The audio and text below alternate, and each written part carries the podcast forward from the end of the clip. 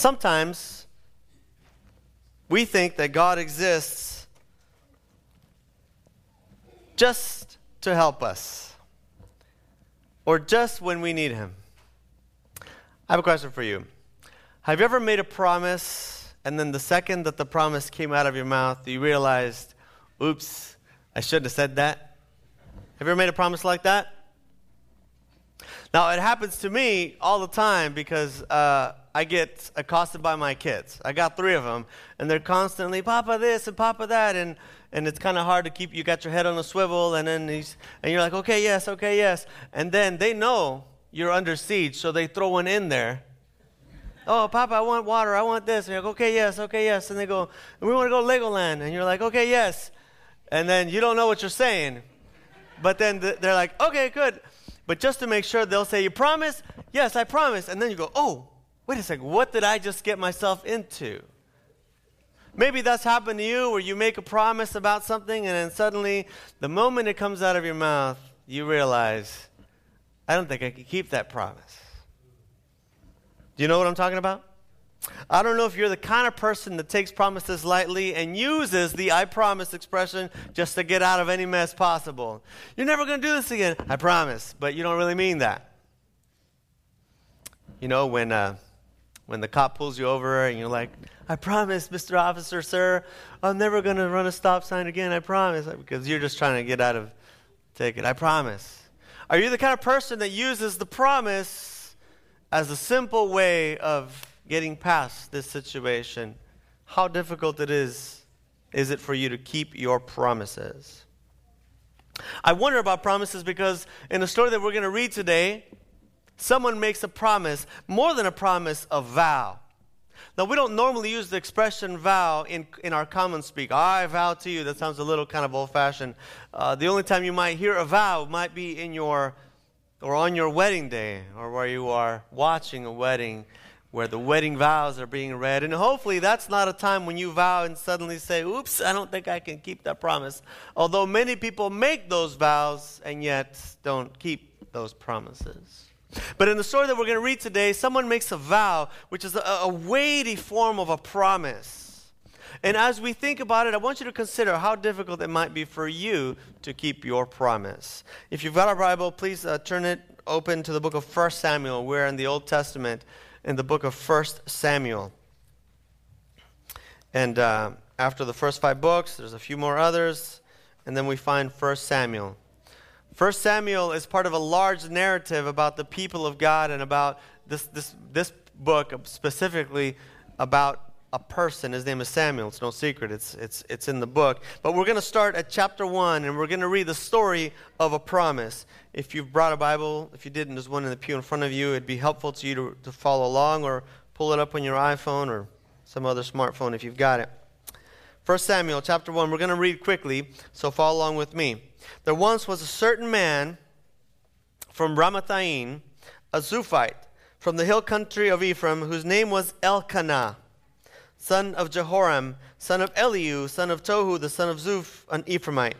And he had two wives. One was called Hannah, and the other Peninnah. And Peninnah had children, but Hannah had none. The Bible begins to tell us the story about a man. His name was Elkanah. And, and, and the Bible says here that he was living uh, in, in the tribe of Ephraim, but he was not really an Ephraimite. He was actually a descendant of Levites. I'll explain it to you later. But for the moment, we just need to know that this was a man who had two wives. The Bible says the first one was called Hannah, a very beautiful name and really in fashion these days. There are a lot of kids, even um, some amongst us, whose names are Hannah. And the second one was Peninnah. not a very common name. There might be some Penelopes or some pennies, but no Peninnahs. and there's a reason for that, as we'll see in the story. And the Bible tells us that she had children, but Anna had none. Now, in this part of the world, in this time in, in, in history, uh, it was not uncommon to have multiple wives. Although researchers will tell us that not everyone did, because, as we have learned from studying the Bible, and as you'll see in just a moment, it's probably not a good idea to have more than one. Amen? You guys better say amen. You guys are married out there. It might sound like something that's fun, but trust me, it wasn't very much fun for Elkanah. In fact, the Bible says here that Peninnah had children, but Hannah did not. It's quite possible that he had married Hannah as his first wife, but she could not bear children. And in their culture and in their time, the only way to essentially grow your family and grow your uh, empire, if you will, or your resources, was to have children, especially boys who could then carry on your name and would inherit your goods and your family. And because Hannah had none, Scholars say it's possible that Elkanah married Peninnah so that she could bear him some children. And she did. And the Bible tells us that year after year, this man, verse 3 here, chapter 1, verse 3, this man went up from his town to worship and sacrifice to the Lord Almighty at Shiloh where Hophni and Phinehas, the two sons of Eli, were the priests of the Lord. Whenever the day came for Elkanah to sacrifice, he would give portions of the meat to his wife Peninnah and to all her sons and daughters. But to Hannah he gave a double portion because he loved her, and the Lord had closed her womb. Elkanah was a descendant of the Levites. He was a Levite. If you know anything about Israelite history, of all the tribes, one tribe in particular, God had set aside, the tribe of Levi, to be priests, pastors in our modern day vernacular. These would be the families whose job was to care of the temple and to, and to sacrifice there and to lead the church in spiritual disciplines and practices. But at the time we we're meeting him here, the Israelites had kind of walked away from God. And, and temples were not being uh, built, and priests were not being employed. When the people of Israel began to settle in the land that God had given them, God said to this tribe, the Danites, you guys live over there, the Ephraimites live over there, the people of Gad live over there. And he said, But the Levites I'm sending all over. So the Levites were supposed to have a little spot of land in each tribe. And there they would teach the people about God and keep the spiritual practices of coming together for worship and praising God and sacrificing. But it, what happened is when the Ephraimites and the Danites and, and they all began to spread, they forgot God's teaching and it did not make place for the Levites. And because there were no Levites, read there, are no pastors or priests in their communities, it was easy for them to forget about God. And they began to absorb the religious practices of the neighbors, the Canaanites. And so it happens that Elkanah would have been a priest, except he had no church.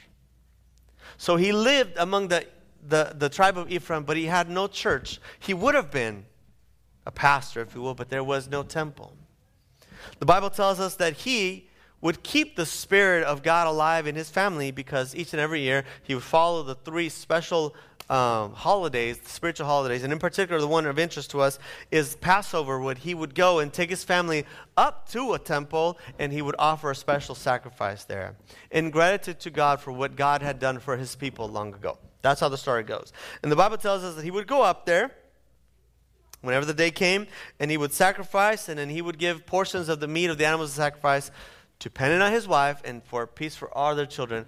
But to Hannah, he would give a double portion as a symbol that he loved her and that he loved her as if she had given him a child. Thus, the double portion. But the Bible tells us here, listen here, um, in verse 6 uh, because the Lord had closed her womb, her rival kept provoking her in order to irritate her.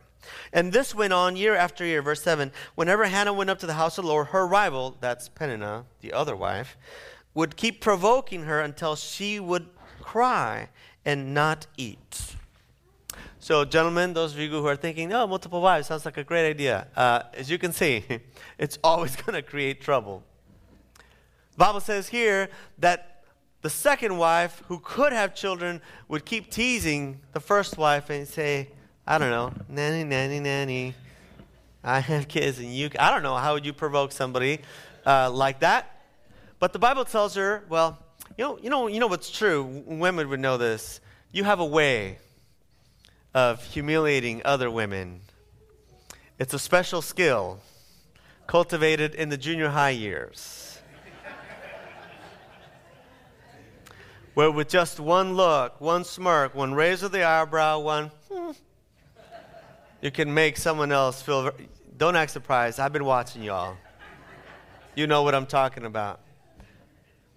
Us guys, we're oblivious to that kind of stuff, as you'll see. Elkanah was oblivious too. But women are not. They have a way, and this is important, they have a way of putting each other down. One of the most fascinating things in our particular culture is though we are privileged, our young women are growing up with a very challenged sense of self esteem. You know why?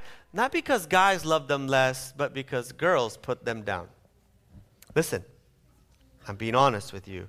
Moms in the congregation and dads we need to protect our young women. We need to teach them not to tear each other down. We need to help them see their true beauty. We talked a, a few weeks ago when we were talking about financial matters as to why women spent the bulk of their money on beauty products and accessories. Man, don't do that, except in Korea. But that's another story for another time. Men instead spend on, remember we talked about this, on, on diversions, sporting events, things to take their mind off their lack of purpose. But why do women spend so much time, money, and energy on trying to build up their beauty, their exterior? Because it's tied to their self worth, sometimes in an unhealthy way. And where did that come from? It comes from this cultural idea. But I'm telling you, I'm watching it take place. It's not the guys are putting you down, it's that women are putting each other down. And in this particular case, Peninnah was taking it out on Hannah and really provoking her to the point where she would cry and cry and would stop eating, literally go on a hunger strike. And verse 8, and Elkanah, her husband, would say to her, Hannah, why are you crying? Why don't you eat something? Why are you so depressed? And then he would say, the smartest thing of all, don't I mean more to you than 10 sons? And of course, the ladies would say, get over yourself. this is us guys. Sometimes we're clueless. We don't understand. Why are you crying? So what if you don't have any kids? Don't I mean more? And Hannah says, Get away from me. Maybe he didn't understand what it was like to be under the constant oppression of her rival to be under the constant thumb of someone who made her feel worthless, undeserving, inadequate. But I suspect you might know what that feels like. I suspect, especially those of you that are women in our congregation, whether you're in the throes of junior high or sometime later, understand. My wife uh, works as a, as a doctor, and um, for a number of years, she was in residency. And uh, although there are a lot more women in the medical profession, it's still, you know, a, a male-dominated kind of profession as opposed to nursing, which is a little bit in reverse. And she would come home uh, with stories about days in the hospital and, and, and things like that. And what I always found interesting was the way she would tell me the interaction between her and the, either the other doctors or the other medical professionals. And she found it much easier, those of you that are in that field will let me know if, if, if her experience was way off. She found it much easier to relate to men, whether they were superiors or, or, or someone that would take orders from her. And much more difficult to relate to women, where they were either superiors or people that would take orders from her. There's, there's another layer of battle going on between the women that us guys are oblivious to. Whew. And we walk into a room and she'll say, Did you see that? I was like, What? What? We don't know. Did you see the look she gave me? What? Am I right, guys?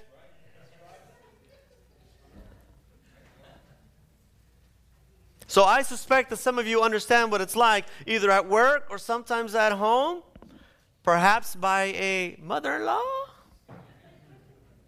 Don't say amen. Don't just, just go, mm hmm. Some of you might understand what it's like to be put down and feel ashamed and unworthy. And, and, and the Bible tells us here that Elkanah was oblivious to it. He would just see her crying every time. The Bible says it happened year after year after year. And Elkanah say, Aren't I enough? Isn't my love all that you need? Yes, and the women would laugh. We're delusional. That's a guy thing. And so the Bible tells us here that she was so upset. Once, verse 9, once when they had finished eating and drinking in Shiloh, Hannah stood up. She couldn't take it no more. Everyone was laughing and drinking, and Peninnah was shooting her glances when she would be eating, and she'd be hugging her children and stuff like that. And, and, and Hannah stood up and she, she left the, the, the, dinner table. And the Bible tells us that Eli was the priest who was sitting by the, by the, uh, by the doorstop of the Lord's temple in a chair. Verse 10, look at this with me if you would. In bitterness of soul, Hannah wept much and prayed to the Lord. That's an important phrase. In bitterness of soul. I, I, know it can't be translated in the way that it would be written, but think about that bitterness of soul. It's not just I'm sad, it's not just boo hoo, poor me, it's not just self pity. The Bible describes what she's feeling as bitterness of soul. I don't know if you've ever been in that kind of situation or been to that place where it hurts so bad that tears just aren't enough. Where the brokenness is from deep down inside. And that's where Hannah was.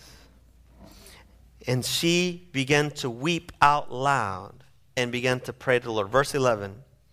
And as she was weeping, she made a vow, a promise, and she said, O Lord Almighty, if you will only look upon your servant's misery and remember me, and not forget your servant, but give her a son. And then I will give him to the Lord for all the days of his life, and no razor will ever be used on his head. She was weeping and crying, and I'm sure she'd been doing this for quite some time. But on this particular occasion, occasion on, in bitterness of soul, when she had finally reached a place she could no longer stand, she felt like there's, she was just going to fall apart. She cried out and made a promise. Maybe a promise that she had been unwilling to make in the past because she says, Oh God, please, look at me. Look at how miserable I am. And if you would just give me a son, I promise I'll give him right back to you for all the days of his life. What a strange promise. What a strange vow. She doesn't say, if you give me a son, I will be forever grateful. If you give me a son, you finally get this, this crazy woman off my back because I'm tired of being second place here. If you give me a son, I would say, yeah, God, you finally did it. What were you waiting for? She says, if you give me a son, I will give him back to you all the days of his life. And I think, I think that the second the words came out of her mouth, there must have been something that kind of twinged. I think that'd be a difficult promise to keep, don't you? Especially if that's the one thing that is tormenting you day and night.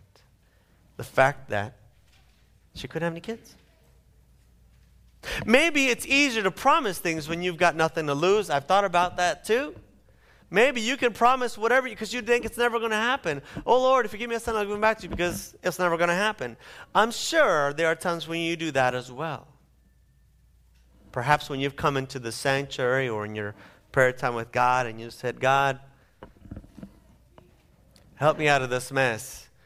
I don't think you can do it. But if you do, I'll start going to church again on a regular basis, I promise. And poof, there it goes, right? If you get me out of this mess, I promise I will be tithing faithfully, Lord. And then when you're out of the mess, you're like, did I really say that? Did I say tithe?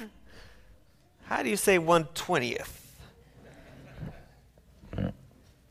Maybe it's easier to promise when you've got nothing to lose. And, and a cynic would look here and would say, Look at Hannah. She promises to give God back this son because he didn't have one. And she hasn't been able to. It's not going to happen. But in bitterness of soul, Hannah looks up to God and says, Don't forget me, God. Give me a son. And I will give him to you for all the days of his life. And no razor will ever be used on his head. His hair was going to be long. And as she, verse 12, as she kept on praying to the Lord, Eli, the priest who was nearby, observed her mouth.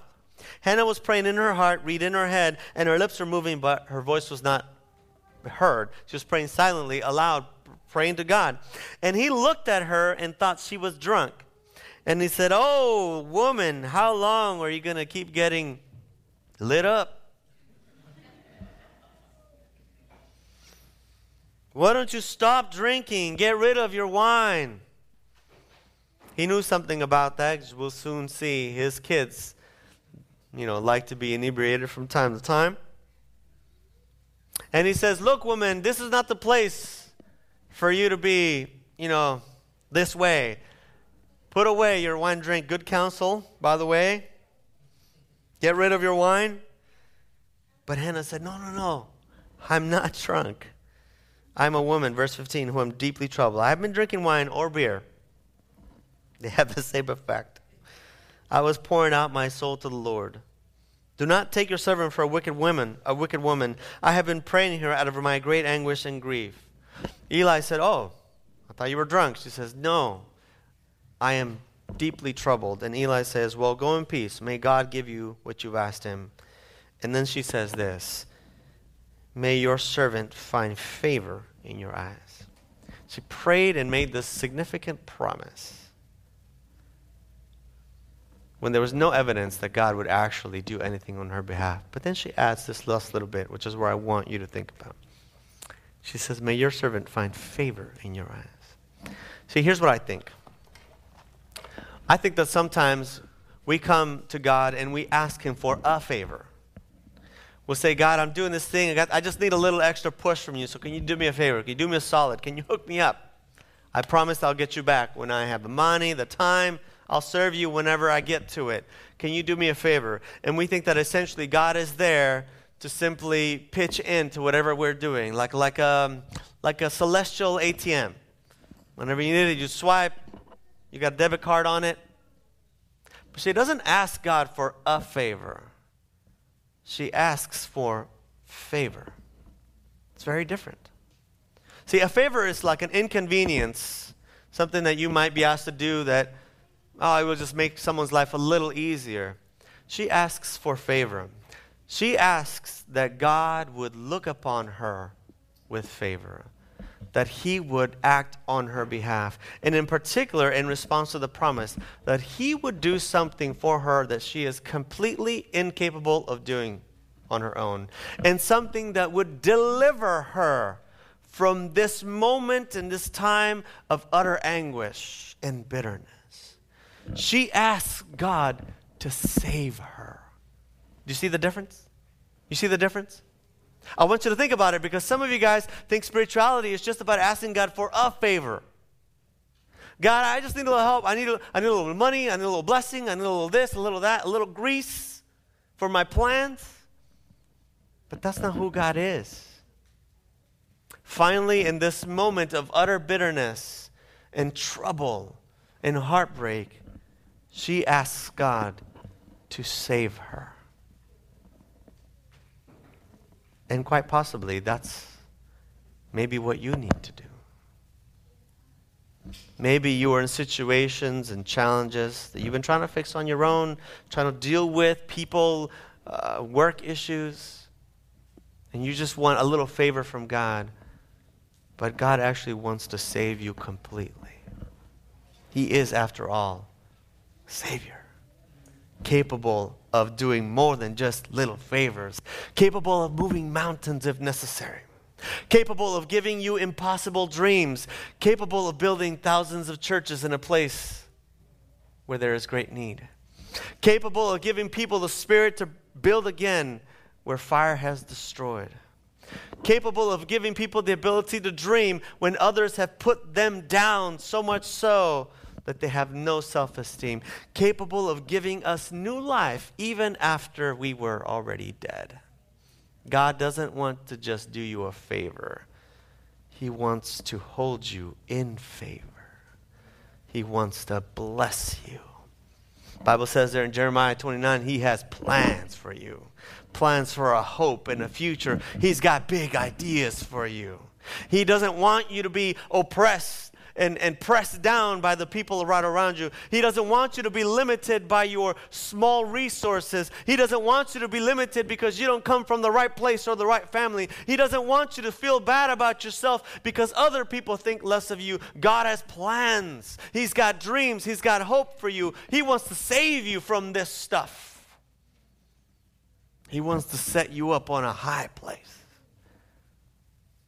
And Hannah finally comes to that place. And maybe you are there too, where the brokenness has finally led you to understand that nobody can save you except for him.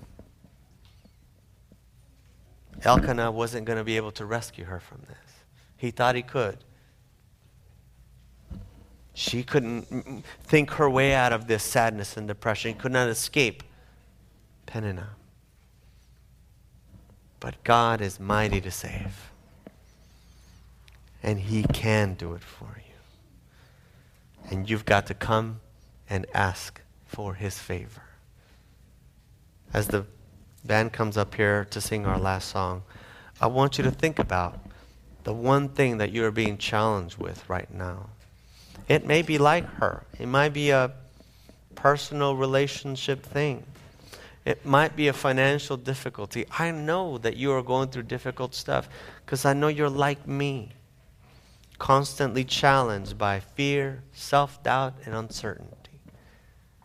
But the God of the universe is already on your side. He already wants to do good things for you. You don't have to twist his arm.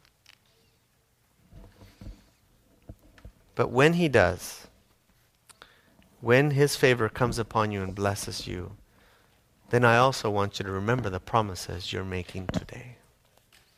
That if God is good to you, if God does bless you, you come back and praise his name. You come back and say these words and proclaim it. For wherever you go and proclaim God's grace, there it becomes multiplied. In your homes, in your families, at your places of employment, in your communities. God is indeed mighty to save.